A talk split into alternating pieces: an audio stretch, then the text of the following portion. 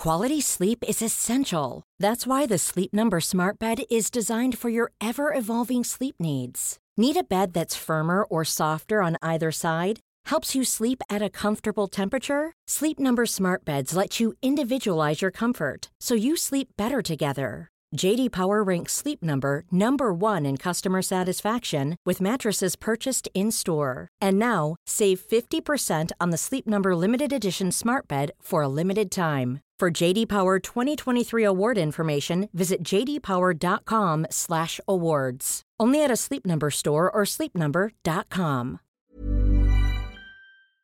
Oh, you want to talk about my birthday? Yeah. Okay. Um, so did you guys have a good time at my 40th birthday party?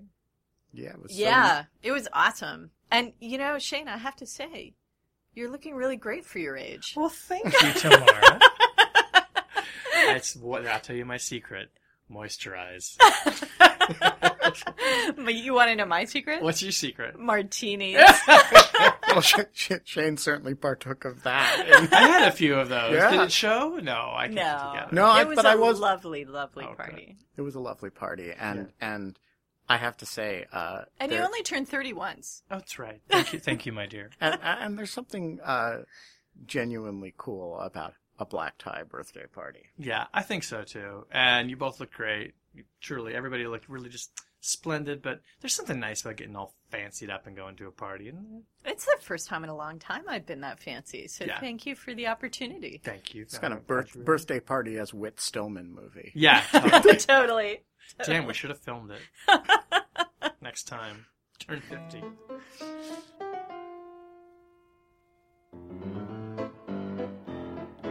Hello and welcome to Rational Security, the Who Hacked My Ballot Box edition.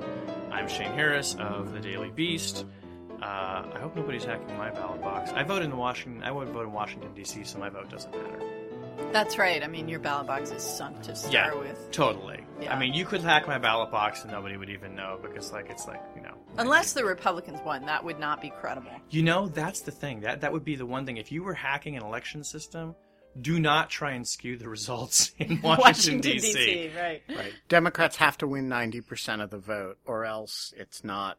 It's just not believable. and that woman who plays the trumpet, Faith, she has to get a few votes too. Yeah, is that a real person? Yeah, she's a real person. Faith person. is a real person. Mm-hmm. Her posters go up for mayor every four years, and she actually plays the trumpet. hmm not I've- well. I've seen it with my own eyes. Wow. I Here should- in Dupont Circle. I should probably know that as a 20-year resident of the District of Columbia.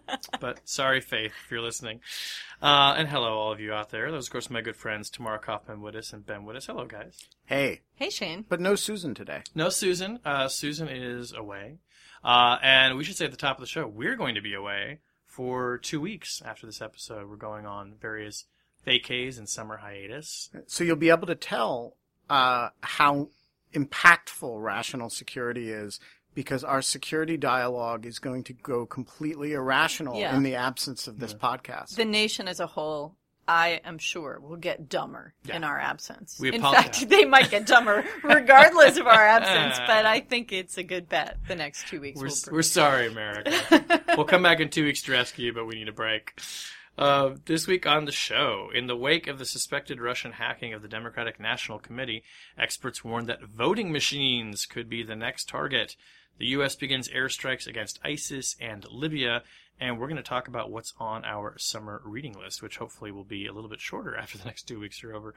Um, so let's start with this question of um, hacking hacking the election. So obviously, the big story for the past ten days or so has been uh, what is suspected to be the Russian hacking of the DNC, leak of emails to WikiLeaks. I think since we talked about this in the show last time, uh, it's now been confirmed that the DCCC, which funds House of Representatives races, was also hacked and a um, uh, campaign system used by the Clinton campaign but housed at the DNC was compromised. It looks like it did not affect anything broader inside the Clinton campaign itself. But this is clearly broadening, and a lot of experts now are talking about uh, the risk to voting machines. In fact, the Aspen Homeland Security Group put out a letter last week. People like Michael Chertoff, Michael Hayden signed this, uh, warning that look, you know, if hackers are breaking into the DNC and stealing emails, what's to stop them from trying to manipulate vote counts? So this is an interesting moment for this to come up, but the risk, the fear of hacking the election and hacking voting machines, electronic voting machines, is nothing new. I mean, it's, it's been you know 15 or so years that people I think have been warning about this. There have been groups that are or older than a decade. Um, but what I found so interesting about this was that it's coming up now in the context of, I think that we have seen both the the capabilities of Russian hackers, but also this fear that they're actually going to go there and try and meddle in the election that seems to be uh, uh, giving rise to this concern. So, in the interest of scaring the crap out of everyone, I thought I'd just talk about a couple of ways that you could actually hack the election system briefly. okay, let's do that. Can I just point out, though? I mean, I think what's one of the things that is starting to scare the crap out of people mm-hmm. here is that it's not a shift in tactics or a shift in capabilities, but it's a shift in intent. Mm-hmm. Um, and Admiral Rogers spoke to this uh, in an interview with NPR earlier today, basically saying what's changed here is not hacking but that it's not hacking about getting information or even exposing information. It's a hack. It's a covert action.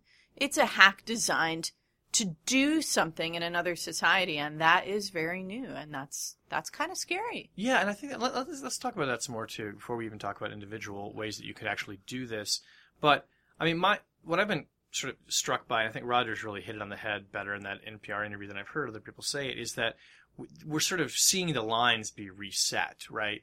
And you know, if Russia is behind this, as I think most people suspect they are, it's this willingness to do it, and potentially even to do it knowing they might get caught, uh, which I find you know so uh, you know troubling, but also really you know very telling that this seems to be now a, a new domain into which you know countries feel that they're free to move.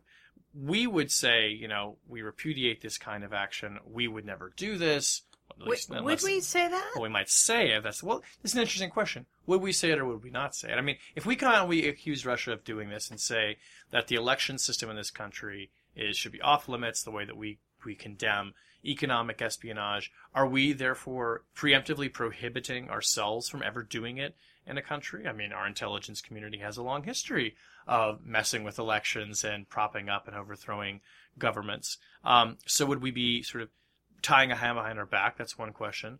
You know, the other is, you know, are these experts right that there is so much risk in the system that we simply can't afford to have the administration take a pass on this one uh, and sort of quietly hint that it was Russia? But no, we need him to come out, the president to come out, like they did with North Korea and Sony, and say this will not stand. This is one of those territories that we we put a fence around and say you don't, or at least you don't do this to us. There, there I mean, there. First of all, I, I, I think it is not necessarily pure hypocrisy for us to take the position uh, without saying it would never be appropriate for anybody to interfere in an election in another country that we would never want anyone to do that to us. I mean, that's our position about drone strikes.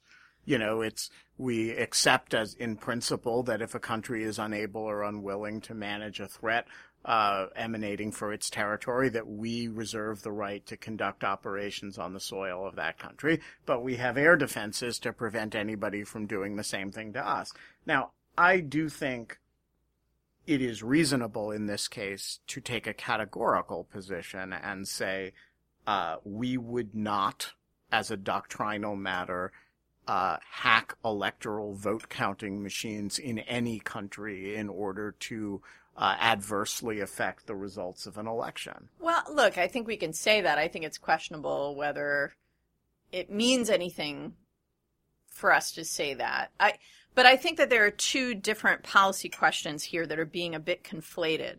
One is the norm development around cyber, which we've talked about on the show before. And so you can say, well, it would be hypocritical for the United States to say this must not be done, you know, and try and establish a norm. Or maybe it's not even appropriate for the United States to try and establish that as a norm. It, you know, you may, it is against the norms of the international community to hack ballot boxes or to interfere in domestic elections. It, would feel uh, not credible, I think, given the history of the U.S. intelligence community, even if this is something that a U.S. government claims we will never do from now into the right, future. Change our ways. But the other, the other policy argument is not a normative one.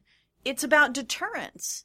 It's about saying, look, we don't want people to do this to us. It looks like the Russians tried to do this to us. And so we have to make sure that nobody ever tries this again.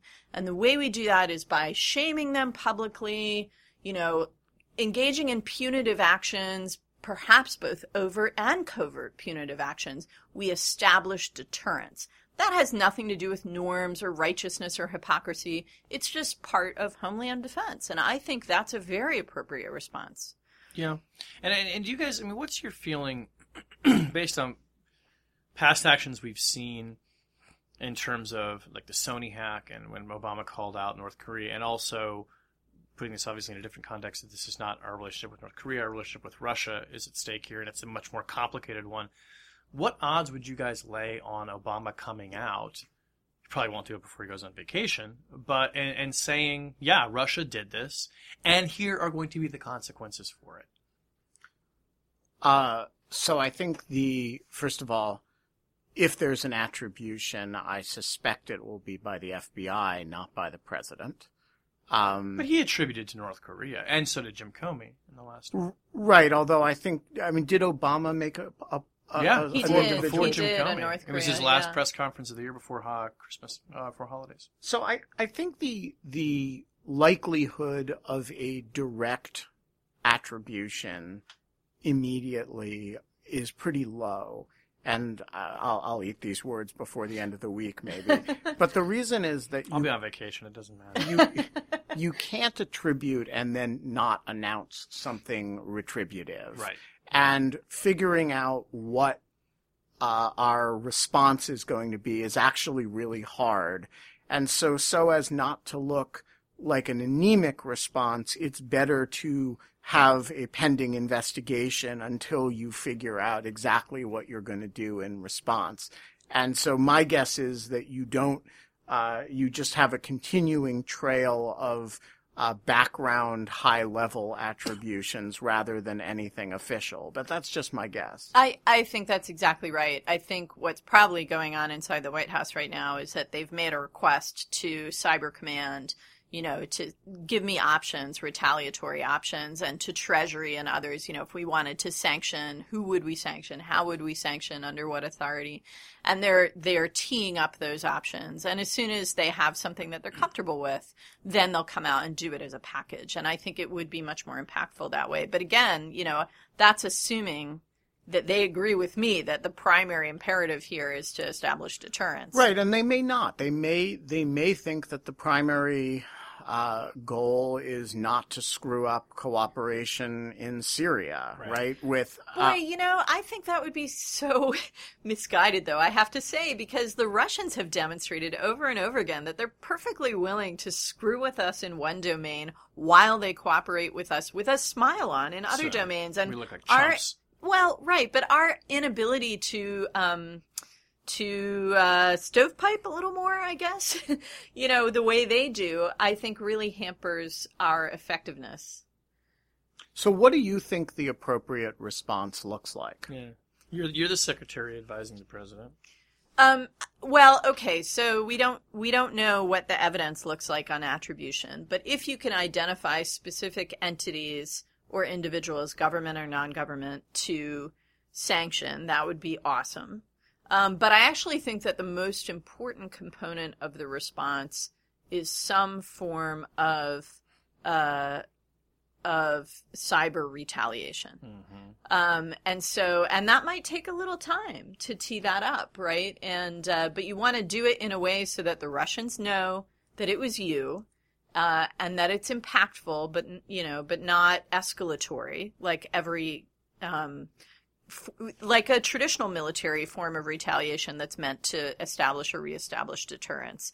And that's precisely the challenge in these situations is that you want to respond in a tit for tat way, but you don't want to get into an escalatory spiral. And so you have to calibrate your response pretty carefully. Yeah. Um, and I don't know enough about the cyber possibilities here to know what's even on the table, but that to me is the challenge. I actually really disagree that the primary response should be cyber. I think the primary response should be public. Um, and the thing about a cyber response is that by its nature, it tends not to be public. It tends not to be something you claim credit for. And I think it's important if we are going to publicly attribute this to Russia that there be public consequences for it. Um, So, what are the public consequences that actually have a deterrent effect? I mean, whatever sanctions we might impose, they'll say, "Oh, sanctions, schmanctions, we're already sanctioned for Ukraine, and you know we don't care about that." so I would uh, consider uh, uh, additional aid for Ukraine. I would consider, um, uh, you know, some a, a movement of of of of materials to Estonia, Latvia, and Lithuania. Mm-hmm. I, I mean, I, I, I, I think the point is that we do not reserve the response to the same domain that the attack took place in. We and if if you meddle in our election system, you will pay for it with something you very much care about. Wow, say, so- Eastern Europe. Okay, so I I understand the logic of that. I think that um, number one, that goes entirely contrary to the approach that I laid out. It's a different approach, which is bleed the categories. You know, cost in one produces uh, concomitant cost, retaliatory cost in another. I was saying segregate, you know, and cooperate in the areas where you want to cooperate, where where you confront in other areas where you want to confront. So different approach. But more than that, thinking of it through the lens of this administration and its approach to dealing with adversaries abroad, that proposal, Ben, I think would get the response that that has more escalatory potential. That puts us on a slippery slope in Eastern Europe we don't want to be on. And that, that's actually the last direction I suspect they would want to go. Yeah, but the thing is, the the, the problem is that if you reserve the, the the response to the cyber domain, you essentially preclude a public response. Um, Well, I Uh, didn't say only in the cyber domain. I said you want to do some public stuff, but the most important thing is to do something in the cyber domain. Right. So I, I think you, you clearly want to let them know we have the capacity to respond in the cyber domain, but I think they know that. Um, and I But think they, they may not think that we're willing to do it. Right, although a- after Stuxnet, I, I don't think there's a lot of doubt around the world that the United States has the A capacity and B willingness to uh, do stuff in the cyber domain. And there's no doubt about that with the Russians anymore, particularly after they'd knocked out the lights in Crimea. right. I mean, and and so maybe we're all at sort of a plane where we're like, yes, we are willing to shoot at each other. and so I think I think to me the the relevant question is when we've caught you, will you pay a price? you know what I would do? What would you do, Shane? All right, this is the thing. I've been thinking about this. I think you dox the shit out of Vladimir Putin. I think you find, and I know, I, I don't know for a fact, but I would believe we have this information about um, mistresses, uh, how much money he actually has, anything just embarrassing, and you just leak it. And you Wow. straight up leak it. Like you don't even have to leave it. You don't. Have to, you don't have to put it on CIA.gov, but you find a way to kind of like do an information operation analogous to what was going on. If with only there were uh, an international independent platform where you could dump that kind of embarrassing data. Shitwestole.gov. you, right? I mean, it's like, come on, like we know how to play. Oh, come on, we know how to play this game. We, I like that idea. I mean, this, this seems to be like some something. Like, buxom Ukrainian nurse. yeah, straight. That's up. Gaddafi. Yeah, yeah. yeah. Oh yeah. yeah, yeah. That- I was just right. making a God, I get reference. So mixed up. They're damn nurses, but it's like some straight up, you know, propaganda. Embarrass him. Like find the thing, you know, that humiliates him. I mean, Donald Which Trump. and- low brand vodka does he actually Yeah, drink? exactly. Like find the thing that gets under his skin. The way it's like talking to Donald Trump about you know how much money he actually has or the size of How his about short the little fingers. how about the outtakes from his martial arts videos? Yes! the, the, the, the, the, They are buried deep in a vault, Like- and you'll like- never find them. the parts where he shoots the goals on the NHL hockey people and they stop them easily. yeah, or the puck like flies into the crowd, or when he that or when the wildcat wakes up on his shoulder and then bites him. Yeah, I'm ser- seriously. We could do this. I know we can do this. Um, before we go on to the next one, I do want to offer three ways I promised because I'm actually studying, starting writing about this for this week, of how you could actually hack the election. Okay, I'm just gonna give you three. This is in the interest of public service, not a roadmap. Don't do this. Don't it do would this. be bad. But these are all things that people talk about publicly. Um, intercept ballots. So it turns out that in several states, if you are a military or an overseas voter, you can send your ballot in over the internets. You can email it, you can send it through a portal, you can send it over a digital fax. So you could intercept the ballot that way and change it, which would be pretty trivial, trivially easy to do. Um, that's pretty crazy, right? Yeah, Exactly. but that would it would have to be enough ballots in key states Yeah, to make exactly, exactly. Or if you're in Alaska, where anyone can, by the way, did not know this, can send in a ballot via email. I'm not sure how many people are in Alaska, but you can do it that way. Um, here's a devious one: changing something called ballot definition files. So a ballot definition file is basically what tells the electronic machine in this box, it's this candidate's name. In this, you know, in this precinct that you're in, these are the people who are running. It tells the machine how to read the ballot, so that you know that when you're pushing, you know, Donald Trump or Hillary Clinton, that's actually what's registering. So if at any point that machine has to go up to the internet to get its ballot definition file and it downloads it, you could hit it there and corrupt it. That's one I thought was very interesting and scary. Or this is one of my favorite ones. Don't actually hack it at all. Just issue through some forum a credible claim, which the people who hack the DNC might be able to do, that you did actually manipulate the vote in a certain key county or a certain key state, and let a certain candidate who has been saying this week that the election system is rigged do your work for you. Like basically implant the idea um, as a Just spark and let Donald create Trump fan it. illegitimacy, create a sense of illegitimacy Correct, without correct, actually and undermine doing people's confidence that way. And uh, Ooh, right, that's a ooh, devious one. Well, I have a proposal to fix the electoral system between now and November, which is uh, Don't hold back. No, no, this is this is a proposal for for reform, non-hackable reform. non-hackable. Uh, I think we should vote using stone tablets and chisels. Totally. Um, Or it can be like uh, white stones and black stones in separate bags. You have to actually walk up and put the stone. no, no, you should have to chisel the name of your candidate in the stone. It would be a very slow process. I like it. It would make everybody really slow down and think about their choice. Exactly. Are you sure you want to do this? Because you have, you know, another 10 minutes as you're chiseling and Trump to decide this. all right, we're going to see. Um, all right, let's move on to our next topic. Um, the U.S. began airstrikes against ISIS uh, in Libya this week. Um, Granting cert in Granting- Libya. Uh, Bombing cert in Libya. bombing, cert. You joke bombed, maybe. I don't know. That was a pretty good joke, Ben. Uh, Yeah, thanks. It was. Okay, well, you know, i everything's a choice. Yes. Um, uh, so Tamara, this is uh, not exactly unexpected. Obviously, ISIS has been, you know, gaining foothold in Libya. Um, there have been, um, um, the military kind of had telegraphed that they were going to do this. But, you know, let, us talk about the implications of this. One, one immediate thing that came to my mind, but, you know, is, is whether this is too little or too late, or is this really like, good, this is the beginning of the end for a safe haven in Libya for ISIS?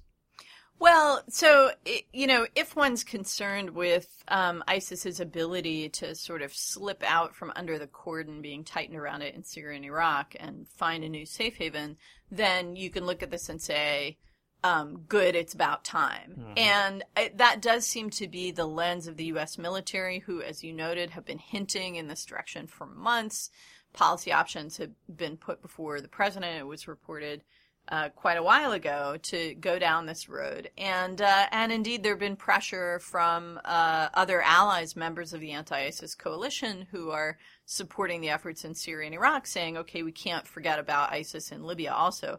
Particularly um, France, Italy, Greece, um, who are dealing with waves of um, refugees uh, fleeing violence um, and taking off from Libyan shores to to land on uh, on southern European shores across the Mediterranean, and and many of them sadly dying en route. But so as part of the broader migration crisis that Europe is facing, um, there's been growing pressure to deal with the ISIS presence in Libya. I think there are, there are a couple of things here that are worth noting. The first is that is the way in which the United States has structured and justified its intervention. So this is um, these are airstrikes that came in response to a request from the government of national accord, uh, which is the UN recognized government in Libya, but it is one of three governments uh, that are claiming legitimacy in Libya, and it certainly does not have control over the whole territory of the country. It's um, and so or even the capital. or even the capital. So the forces on the ground that are being supported by these U.S. airstrikes are militias. They're not uh, a government military. And in fact, some of the militias that have been fighting ISIS in Sirte are opposed to the government of national accord. So it's a very, it, it's, um, it's interesting that the United States has chosen to engage uh, against ISIS in Libya at the behest of this government, and that implies that U.S. operations will be directed to support militias that are uh, acquiescing in the authority of this government or that may become part of this government's army uh, eventually. Um, and uh, and that means that some others, like General Haftar, uh, who's been a major rival of the government of national accord, and he's been supported from outside the country by the government of Egypt, by the government of the United Arab Emirates, that his forces will not uh, get air support from the United States. At least that's how I read this choice by the U.S. government. So um, the U.S. had already kind of taken sides diplomatically speaking in this intra-Libya uh, negotiation, but now they're they are using military force in a very carefully calibrated way um, that seems to support the authority of the government of national accord. So, So- that, so can- So, so help help me out here. Why, among the three government options, do, do did, does the UN favor this particular government, and why are we betting on this particular government? Uh, you know, why not General Hector or um, Such a good name too. General Haftar. yeah, it's a good Yeah, name. so I mean, he definitely has made a, a strong pitch over the last couple of years uh, to be the strong unifier that Libya needs, but uh, he hasn't demonstrated his ability to actually win anyone over to his side who wasn't already there. He is a strong anti-Islamist force in the country. A lot of the effective militias uh, and their political supporters are um, Islamists somewhere along the spectrum, um, although none of them are as extreme as some of the Islamist militias we see fighting alongside Jabhat al Nusra in Syria, for example. Um, and so some of it is an Islamist, anti Islamist battle that the United States and other international actors have not wanted to kind of choose sides on.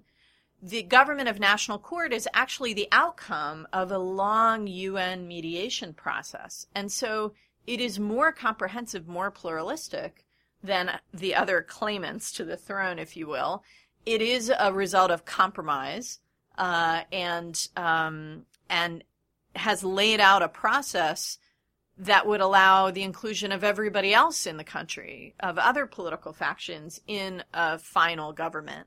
Um, but the but the the two competing um, governments have rejected this national accord and the process that it lays out for for political transition in Libya. So this one is getting international support because it's the result of international mediation, because it's more pluralistic, because it's accompanied by a process of political transition, and also because, as a practical matter, uh, the international community, you know, has to have some successor government that it holds responsible, um, and that it can interact with and and um, say has authoritative right to the finances of the country, for example. And so this government has that role. Know, when I, when I hear you talk about the, the, the, the complexity of this situation on the ground with the multiple governments and the militias and these kind of things, I mean, it sounds like, and I hope this is not true, but like it sounds like we're going down the path of another Syria, right? Where it's like, how do we distinguish between who we're helping and who we're not? And today they're our friend, and tomorrow they're our enemy, and the alliances are always shifting. And you know, I mean, I suppose part of this is a challenge for the intelligence community to understand the situation on the ground. But I mean, do you think that because it sort of seems to have similarities in complexity that it's destined to become like that, or is the Libya case a little bit like clearer, like we sort of do know what the lanes are, and that we shouldn't be as worried about this becoming kind of the the sort of more chaotic sort of situation that it has been in Syria? Well, I you know, I don't know that we have I, I think you're right that there are shifting alliances among very local militias on the ground in Libya, and that does create a lot of complexity. Um, but I think that the the challenge for the United States um, is that it's starting out as it started out in Syria and Iraq, saying, okay, we'll provide air support and local forces are going to do the ground operations.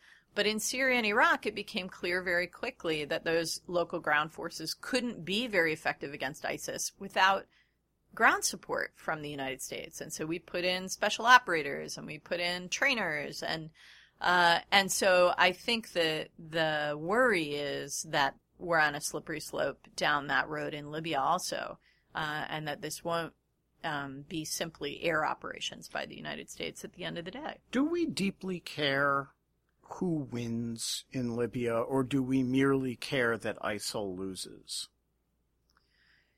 Uh, we do very much care that ISIL loses.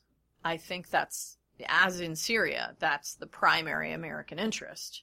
Um, but in order for ISIL to lose, there has to be stable rule in the country that has enough of a basis of legitimacy that there isn't room for ISIS to remain. Um, if ISIS, you know, gets military pre- militarily pressured, melts away, and then comes back because the local governing authorities are seen as illegitimate by portions of the population, then we haven't solved the problem. So it's I don't think you can really separate defeating ISIS from political stability. And so you gotta you gotta care about who wins in the Libyan civil conflict because you want the guys to win to be guys who can actually hold more of the country together rather than less and not polarize it further. Right, but that's an argument for somebody winning. It's not an argument for person A versus person B winning. And I, I guess Well I- that's that's why I ended the way I did. So General Haftar, for example, um, has some military capabilities that are significant, but he is a deeply polarizing figure. He is um, from he's from the east, and he is really anti-Islamist. And if he were in control, he would carry out a major purge that would divide the country further. So, you know, if you're looking for somebody who can hold the country together, he ain't it. Um, and his strong anti-Islamist stand is one reason why he has the support of the Egyptian government and the Emirati government. Um, but that's not a way to end the the civil conflict. Um, and it also seems like both presidential candidates probably would be in favor of this move. I mean, Trump has been talking about bomb the hell out of ISIS. Hillary screwed up Libya, etc. And you know, presumably Hillary Clinton thinks there's unfinished business in Libya too. So maybe this is something they can all agree on. Oh, that would be so nice. You know, I, I, I, to me, this uh, the announcement today was um, just uh, a sad vindication of the piece I wrote for the Atlantic back in March uh, about the slippery slope that is Obama's war against ISIS. Um, that in being so worried about other slippery slopes in Syria and Libya, he created a situation that enabled ISIS's growth that pulled the United States back in, and now we're on a slippery slope to another global war against terror. meta slippery slopes. Meta slopes. Jeez. It's like it's like those water slides that like you go down and there's like it goes down, it goes down again. Like the Yeah, long, you think long- it's over, and it's, like just the, like the not. hydro tube at a water park. you think you're just coming around the corner, you're gonna get spit out, but no, there's like a 50 foot drop before you get to the It's pool. like that kind that looks like a massive toilet bowl, Exactly. and you just circle Yes. around and around, and then you fall. And we're in the toilet bowl. Libya as massive toilet bowl by, by tomorrow witness. no, no, no, no. That's a Daily That's Beast not what I meant. um, all right. Summer is nigh. Is it nigh or is it here? Does nigh mean it's coming or it's here? I think nigh means it has arrived. It has arrived. Well, summer is definitely nigh. Um, and that with that comes summer reading lists. So we're going to be off for a couple of weeks. Uh, and we're going to talk just a little bit about books that uh, we're going to be reading. Um, ben, you want to talk first about what you're going to read? Well, so I'm not going to talk about a book. Uh, I'm going to talk about uh, a paper. You're going to talk about a book you wrote. No, I did not. I have not written a book. This is your summer reading. This well, it's a piece of summer reading. Uh, it's a paper uh, by uh, one Mara Revkin. Uh, that's uh, R E V K I N, uh, called "The Legal Foundations of the Islamic State," uh, and it is published uh, by uh, uh, Log Rolling here for for. Uh, for Tammy's Center for Middle East Policy, the Brookings Project on U.S. relations with the Islamic world. And what Mara has done uh, is to uh, write about the sort of law of life under ISIS, uh, based on interviews with a very large number of uh, refugees from Iraq and Syria. Uh, paper looks completely fascinating and, frankly, unlike other things I have seen uh, related to this subject. So I'm very excited to read it. And um, uh, again, paper is called "The Legal Foundations of the Islamic State," and it is available on the Brookings website. Right, take it to the beach. yeah, that's some nice light reading for the beach. But that's what Ben likes to do on vacation is read Uh, on happy topics. What are you What are you going to read on summer vacation? Um, so I I tend to sort of pull books and put them in a pile, and then twice a year I go through my pile, the- winter vacation and summer vacation. And so my summer pile um, has at least three things in it that are kind of at the top right now. The first, as I mentioned before in the podcast, is Matt Fulton's uh, Active Measures, that spy thriller um, that we talked about a few weeks ago. I also have a, a book that I'm really excited about um, by Richard Engel, who is a longtime, I think, NBC correspondent in the Middle East. Um, and uh, he wrote his sort of summary memoir uh, of two decades in the Middle East called appropriately, and then all hell broke loose. So um, It's a good title. yeah, and it's gotten great reviews, and uh, he was always such a great correspondent, and I'm really looking forward to reading that. And then I know this has become a movie and everybody knows about it, but I'm an idiot, and so I didn't know uh, that it was a movie starring Tina Fey. But I picked up at the bookstore Whiskey Tango Foxtrot, Yeah. which I'm also really looking forward to. So Was it, that's was, it was called something else as a book, though, right? I think. Uh, well, this is unless they they changed the title um, in this new paperback edition. It's titled "Whiskey Tango Foxtrot" It's by David really good.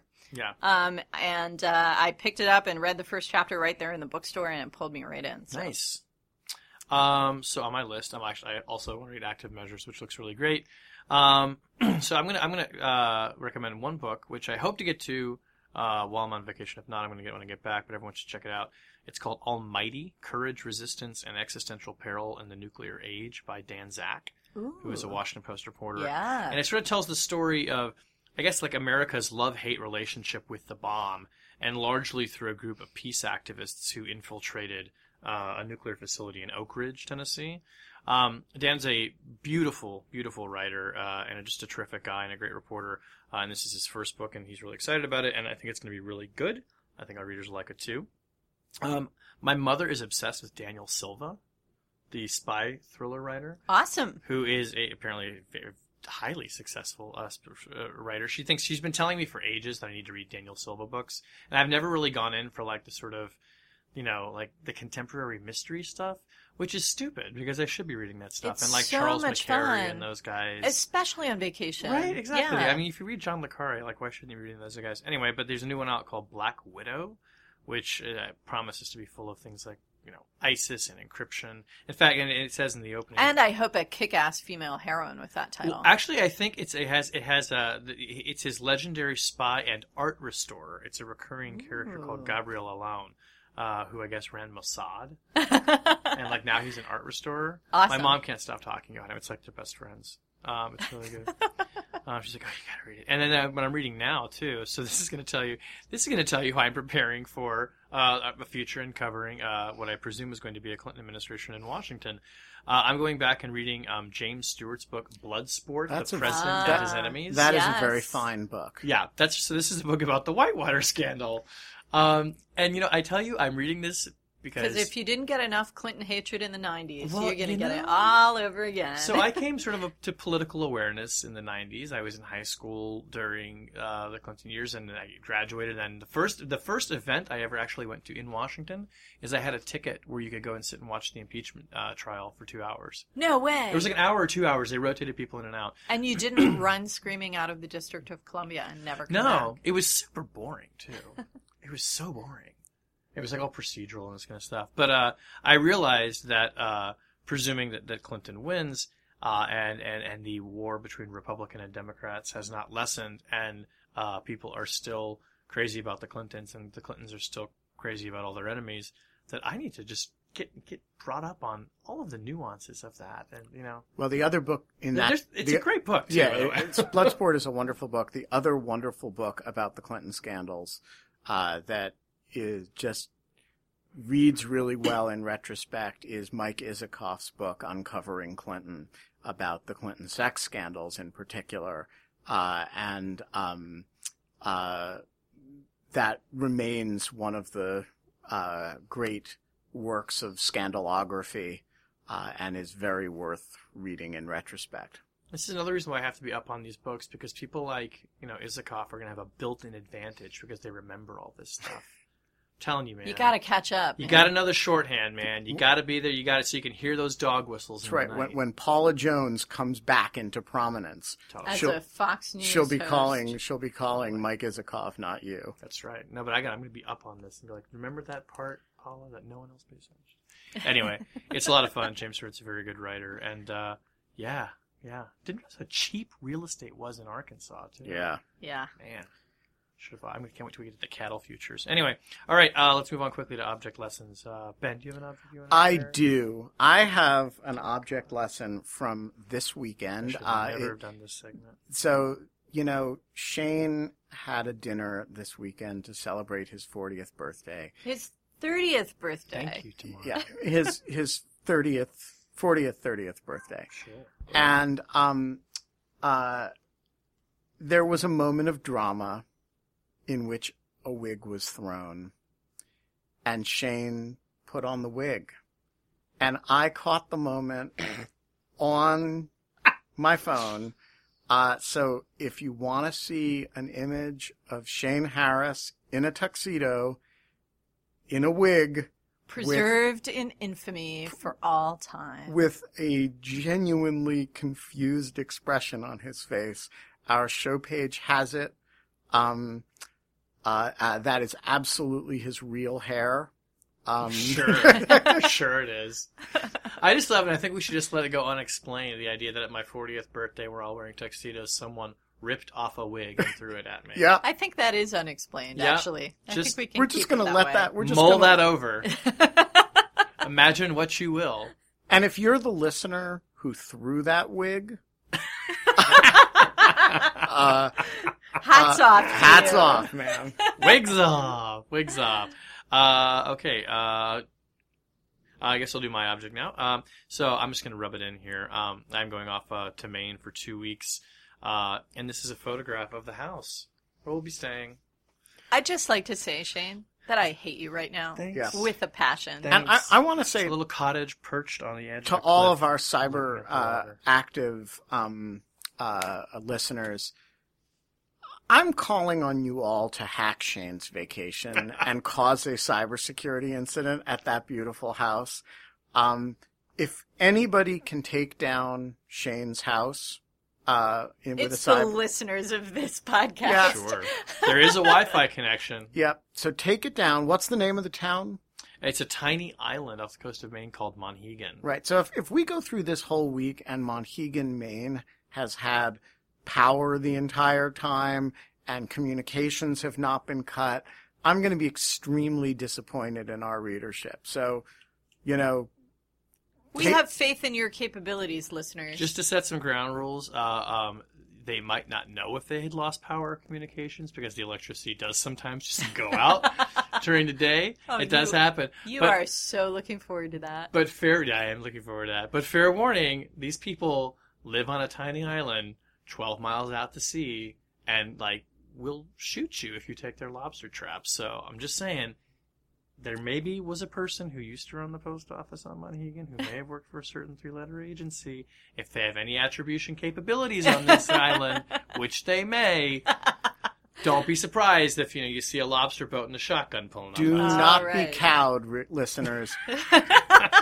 ben, you're really goading them. Proceed with caution. Proceed folks. with caution. And enjoy your summer vacations In- wherever they may be, even if they're inside the Beltway. Indeed, indeed. Um, well, that brings us to the end of the show. Rational Security is, of course, a production of Spaghetti on the Wall Productions, and you can find our show archive at spaghettionthewallproductions.com. Don't forget to leave us a rating and review on iTunes or wherever you download your podcast on your favorite podcatcher I learned that phrase this week. Podcatcher. Oh. Mm. I like that. Podcatcher. Is that a thing? I should probably know It's that. a thing now because It's a thing you've now. made You it. a just thing. made it a thing. I'm going to call it that. Yeah. Uh, uh, please leave us a rating and review. It really helps us out a lot. And thank you to those of you who have been leaving them. Uh, you can follow us on Twitter at RATL Security, and we'll try to get to some of your questions when we come back from summer break. Let us know what you're doing, by the way, on your summer vacations, uh, and maybe what you are reading as well. And we can talk about that in a couple weeks when we're back. The podcast is produced and edited by Jen Howell. Our music is performed this week by Vladimir Putin and the Ballot Box Burglars. No, by Vladimir Putin and the Podcatchers. The Podcatchers. Yeah, I like that. That's good. You know, it's like pod people. Yeah. And he's kind of a Soviet. It's. Wasn't like ba- body snatchers, pod Yes. snatchers? You see where I'm going? Yes, Yeah. I Yeah, got yeah. it. Okay, Good we're all connection. We're, Shane. okay, we're there. It's Yeah. great. no, of course, our music is performed by Sophia Yan. You know that. Who, um, if she is catching any pods out there, it's probably rational. Actually, she's been catching a typhoon. Has Yep. she? Yeah. Typh- been- oh, really? Yeah. Tis the season. Oh, wow. No, Big big typhoon hit hit Hong Kong. Sophia appears to have survived. That's good because we need her to keep playing our music every week. On behalf of my friends Tamara Cofman Wittes and Ben Wittes, I'm Shane Harris. Have a wonderful summer break, and we'll talk to you in a couple of weeks. Bye bye.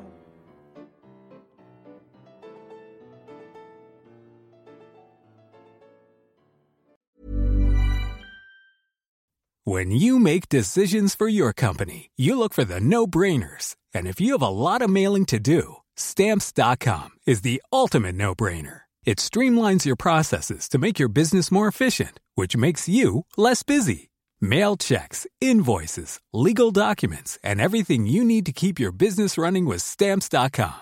Seamlessly connect with every major marketplace and shopping cart. Schedule package pickups and see your cheapest and fastest shipping options from different carriers. With rates up to 89% off USPS and UPS rates. And with the Stamps.com mobile app, you can take care of mailing and shipping wherever you are. Make the same no brainer decision as over 1 million other businesses with Stamps.com. Sign up with Code PROGRAM for a four week trial, plus free postage and a free digital scale. No long term commitments or contracts.